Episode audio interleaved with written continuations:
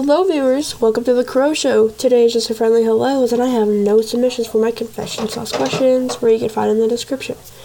So today I kind of figured, we could do You Can Know More About Me, your host, Alex Crow. You could call me Crow if you please.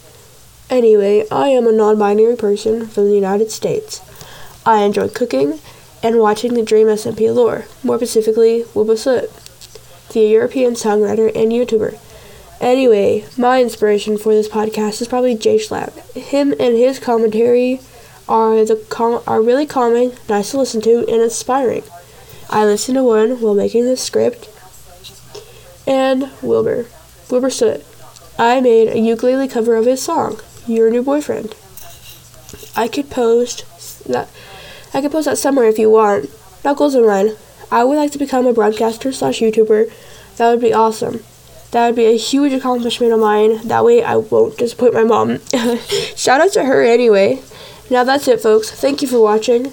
And may I see you next time. As always, have a wonderful day. Crow, signing out.